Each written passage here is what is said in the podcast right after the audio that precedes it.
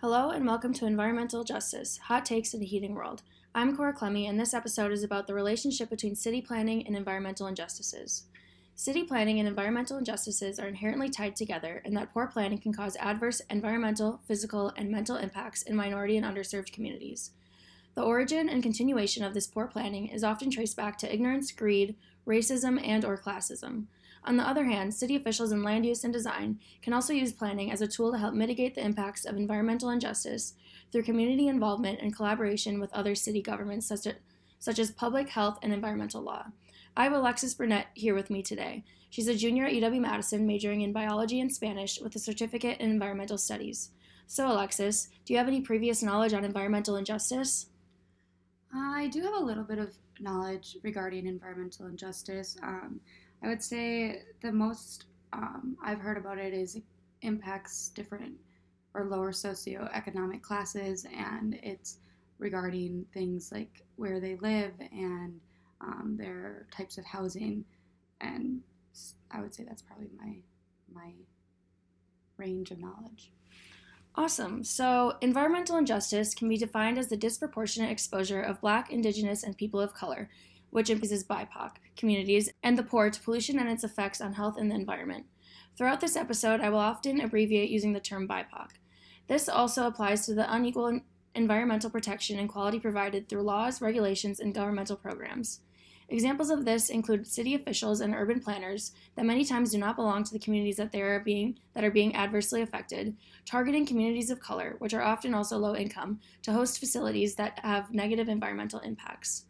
Hundreds of years of oppression and social and institutional power dynamics have made it so that environmental injustice is embedded into our institutions. Environmental injustice is caused by several factors, including intentional neglect, the alleged need for a place for pollutants to go in urban areas, lack of power in their local government, and low land values for BIPOC communities. These factors are caused by the self interest, prejudice, and media representation that often drives the motives of the people and institutions in power. People have been fighting inju- these injustices for nearly 40 years through the environmental justice movement. Can you think of any examples of environmental injustices?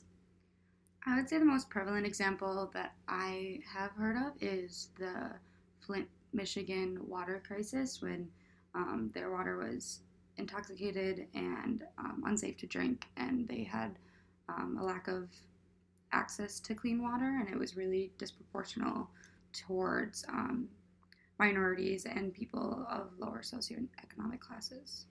Yeah, that's definitely one of the cases that definitely had the most media coverage. But we're going to go back to the beginning of the environmental justice movement and talk about one of the most pivotal events. This was in 1982 in North Carolina when a plan was announced to move soil contaminated PCBs, which are industrial products or chemicals, from alongside 210 miles of roadsides to a landfill located in Warren County, a county with a majority black and lower economic status population. This triggered a wave of protests, one of which led to the arrest of a U.S. congressman and dozens of other activists. Although the environmental advocates lost the battle, this was the first time this is- issue reached widespread national attention. This event led to increased research in this field, and some of the data reported included that hazardous waste sites in three southeastern states were disproportionately located near black communities, and that three out of five Latino and black Americans live near toxic waste sites. Overall, it was found that residents of contaminated communities were disproportionately likely to be lower socioeconomic status and also have a high probability of being racial minorities. Now, we are currently in the city of Madison, Wisconsin, a place that is often looked at as progressive and liberal in comparison to the rest of the state of Wisconsin. Madison has also been listed as one of the best places to live and raise a family in the nation. With growing recognition for the environmental justice movement, it is important to question for who is this city a good such a good place to live. As you walk around the city or even around campus, do you see any signs of environmental injustices occurring right here in our own backyard? Um, I don't know if this is as accurate as it may.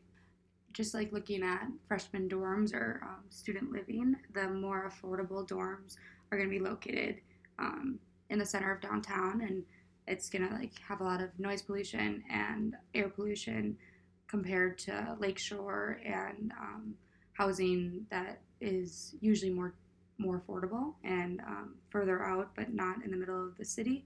So I would say this is a, a kind of an example of an environmental injustice on campus. As if you want affordable housing, you're going to have to um, face the effects of being in the middle of a city.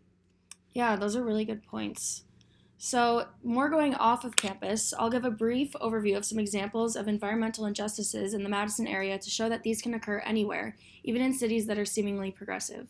The first example I will give is on the east side of Madison, which primarily comprises lower income neighborhoods where it is found to be more likely to have contaminated water in their homes. In addition, children of color were found to be two times as likely to, live close to toxic waste facilities than white children on the same side of the city. Contaminants such as PFAs are used at the Dane County Regional Airport and create toxic environments for the neighboring BIPOC communities. PFAs are a group of man made chemicals that do not break down over time and can accumulate rapidly. Some health effects of these contaminants are increased cholesterol levels, decreased infant birth rates, immune system effects, and even cancer. To give some statistics of the amounts of PFA contamination in the surrounding areas of the Dane County Regional Airport, there was more than 60 or 68,000 parts per trillion in water, while the Environmental Protection Agency advises not to consume more than 70 parts per trillion of PFAS, and the Wisconsin Department of Health only advises 20 parts per trillion. Another example of environmental injustice in the Madison area is the Oscar Mayer Special Area Plan, which is a plan for low income, high density housing to be located on the retired factory plant that underwent decades of toxic waste contamination that include the highly toxic chemical trichloroethylene or TCE. As stated earlier, many of these decisions made by planners and local government officials are rooted in the fact that they are often not representative of the communities that are the most adversely affected. Because of this disconnect, the people with the most influence often act in ways of self interest that reinforce the racial and, so- racial and economic disparities already in place. Now let's shift over to the topic of city planning and how it can be used to mitigate the effects of environmental justice. Do you have any previous knowledge about the city planning field? I don't really have any knowledge regarding the city planning field. Got it. So I will just give a little bit of a background. So, city planning is defined as the planning and control of the construction, growth, and development of a town or other urban areas. One big factor of the city planning field is sociospatial relations, which addresses how built infrastructure and society interact. The concept of sociospatial relations assumes that social space operates as both a product and producer of changes in the metro- metropolitan environment. City planning ties together many different fields such as architecture, engineering, public safety, and waste management, all while being tightly knit with politics and social relations with different, different demographics found within the typical modern city. Over the past century, city planning has made a shift from the development of open land to the redevelopment of the older and more worn parts of the city in order to create more modern and functional spaces and make things more aesthetic for its users. Within this field of city planning, something that is often talked about is redlining and zoning, do you know about the history of these terms? Um, I have a little knowledge with them. I um, I know that government officials use like gerrymandering and zoning to um, kind of segregate different communities, and um, it impacts like voting for city like officials and um, taxes and all that kind of like stuff based off where you live. But that's all I know about it. Yeah, those are good points. So, authors of American Apartheid, Massey and Denton use the terms use the term American apartheid to describe the segregation of black Americans in urban America. They argue against a set of explanations such as culture, racism, economics, and welfare that try to explain the reason for the extent of segregation. Two main causes of this hypersegregation we see in major U.S. cities are zoning policies and redlining. Zoning policies decipher what land use what land is used for, and what purposes it serves for communities and neighborhoods. The laws regarding these zones control the development that occurs on and within that area. The main goals of these laws and policies are to ensure that overall well being of the community and its environment while also being pleasing to the eye. The way that this topic has become racialized and has failed to serve minority and poor communities is that it tends to focus only on benefiting white, affluent communities while harming, greatly displacing, and segregating minority communities. Going off of this, the process of redlining began in the 1930s when the Roosevelt administration created the Home Owners Loan Corporation, um, the HOLC, which provided mortgages to homeowners who they believed would not default on their loans. To assess the risks of the loans, the HOLC made color coded maps of metropolitan areas based on land use and current residents. Areas with primarily black residents were, were regularly declined loans. This process still occurs today when local governments deny communities of color goods and services that are necessary for a healthy environment, but give them to neighborhoods that are white and affluent instead. This creates heavily segregated areas because black populations are purposely kept from moving into different areas because of these loan policies. Now that we have uh, set a foundation for environmental injustices in city planning, how do you think the two could be related? Um, I would assume that the two are related um, in regards to using city planning to disproportionately set uh, minority communities or um, underserved communities in areas that um, are high in environmental injustices. Yeah. So there is a natural connection between city planning and the overall well being and health of the public. This can be dated back to the sanitary movement when public safety and health were the main objective for city planner- planners. This movement became popular and necessary as the spread of infectious and viral disease became one of the leading causes of death in the Western world. The movement became full swing following the industrial era in areas of great urban growth in an effort to create cleaner living and working quarters. An example of a goal set during this movement was disease control through cleaning up and improving the common environment, which was put out by the Committee for the Study of Future of Public Health. After advances to meeting this goal were met, the main objective for urban planners shifted to creating aesthetically pleasing landscapes in areas that would generate revenue, often while ignoring the needs of the residents of the metropolitan area who were most often minorities or below the poverty line. Another thing to mention is that when the sanitary movement was in full swing, the main cause of death in the Western world was infectious diseases. To put this into perspective, in London in the 19th century, more than half of the working class died before their fifth birthday due to infectious diseases spread by inadequate working, working and living conditions. Nowadays, the main causes of death are chronic diseases, which can help explain this inherent shift in the main goals of the urban planning field. Although viral infections are no longer the leading cause of death in the United States, chronic illnesses can also be related to city planning and are very closely connected. Studies have shown that living in underprivileged and underserved communities, the people living there have a higher risk of chronic illnesses that result in high rates of mental illnesses and mortality as well. This is not only due to environmental injustices where local governments and city officials locate toxic waste sites near minority and poor communities, as mentioned before, but it also has to do with the intricate ways in which planning and zoning produce certain neighborhood environments solely based on the demographic within the area.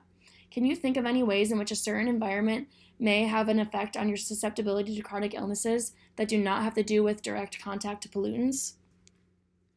Um, one possibility could be, um, as you said before, with uh, the city planning and zoning, how they produce different environments.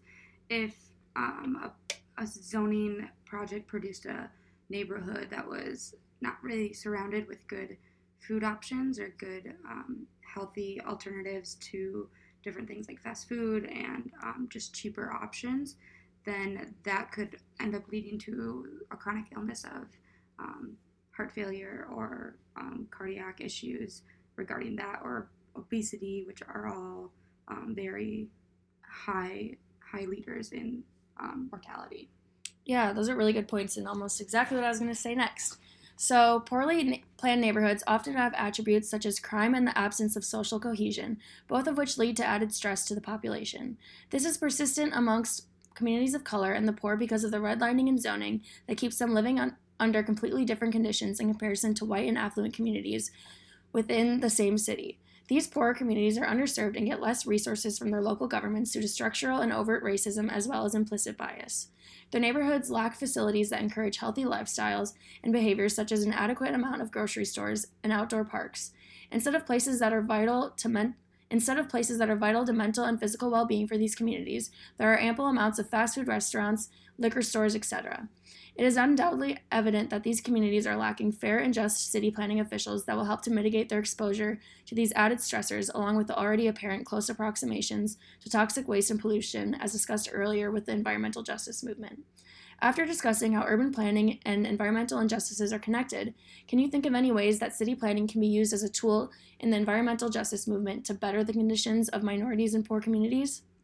Um, yeah, it could be a goal of government officials to to have the distribution of things in the neighborhood to be more equal or um, distributed among all different types of neighborhoods instead of just um, minority communities and um, more of a affordable living type situations and that would help incorporate more parks or more grocery stores or um, different things just within each neighborhood instead of all the things in one neighborhood So, diving into solutions to environmental injustices through city planning, there are many progressive urban planners that see the often classist and racist history of their field.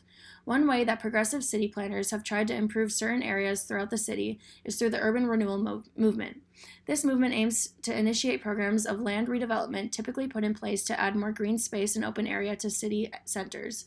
This movement also aims to get rid of decaying buildings and to replace them with areas that can be profitable and are more aesthetically pleasing. While the broad aim of this movement is to help any community regardless of race or economic status, this movement has greatly been tied to the gentrification of communities and the slum clearance, which is replaced by housing and facilities aimed at upper and middle class demographics. In order to mitigate this and to cut the ties between urban renewal and the urban renewal movement and gentrification, the new wave of progressive urban planners believe it is imperative that the, they implement urban renewal programs that do not disproportionately benefit the wealthy and harm the poor. Do you think that there are some ways that urban renewal can actively shift to benefit the poor and working classes that it is has historically displaced? Um, I think there are some ways. I agree with you that a lot of the um, urban renewal programs have mainly focused on gentrification, and it only really only really helps the wealthy people as it makes the neighborhoods more expensive to live. But maybe ways to um, avoid that and try to help more of the more of the underclass instead of the upper class would be to incorporate city programs like um, different community centers and stuff that aren't really high cost uh, slash could be free of cost um, just to kind of give more of a sense of community and allow different outlets for people of that community to do more things. Yeah perfect so, one way to make this happen is to get public health officials and the people involved in environmental law to collaborate with the city planners. With these different perspectives coming together to collaborate with the city planners, more data will be offered so that the planners can reach the demographics that are in the greatest amount of need. Through the public health sectors, planners would be able to see which neighborhoods have the highest rates of chronic disease and can base their planning off of that or at least take that into consideration. They can also see how the location of certain environmental hazards create health concerns for those neighborhoods and create plans to mitigate the negative impacts that they have seen on these primarily poor and or minority communities. Another way to mitigate the effects of environmental injustices through city planning is to give more power to the community members and allow them to have input on the decisions that will ultimately affect their livelihood and well being. Community based participatory research is an example of allowing community members to collaborate with officials in a way that allows their voices to be heard and empowered.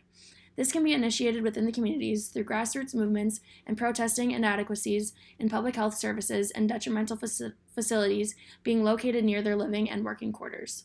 Once these movements are initiated, it is necessary for the city officials and local governments to listen to the public, take action to take the right measures to protect and provide for their underserved communities. By listening to the community's needs and taking firsthand accounts of their experiences, planners can take action by implementing limits on the amount of faci- facilities that directly cause physical and mental harm to their communities. Examples of this could include bus stations, factories, and toxic waste facilities that all produce both noise pollution and toxic fumes. City planning and environmental injustices are inherently tied together, in that poor and ignorant planning can cause adverse environmental, physical, and mental impacts on minority and underserved community. On the other hand, city planning can also be used as a tool to help mitigate the impacts of environmental injustice through community involvement and collaboration with the other city governments, such as public health and environmental law. That is all for today, and thank you for listening to Environmental Justice Hot Takes in a Heating World.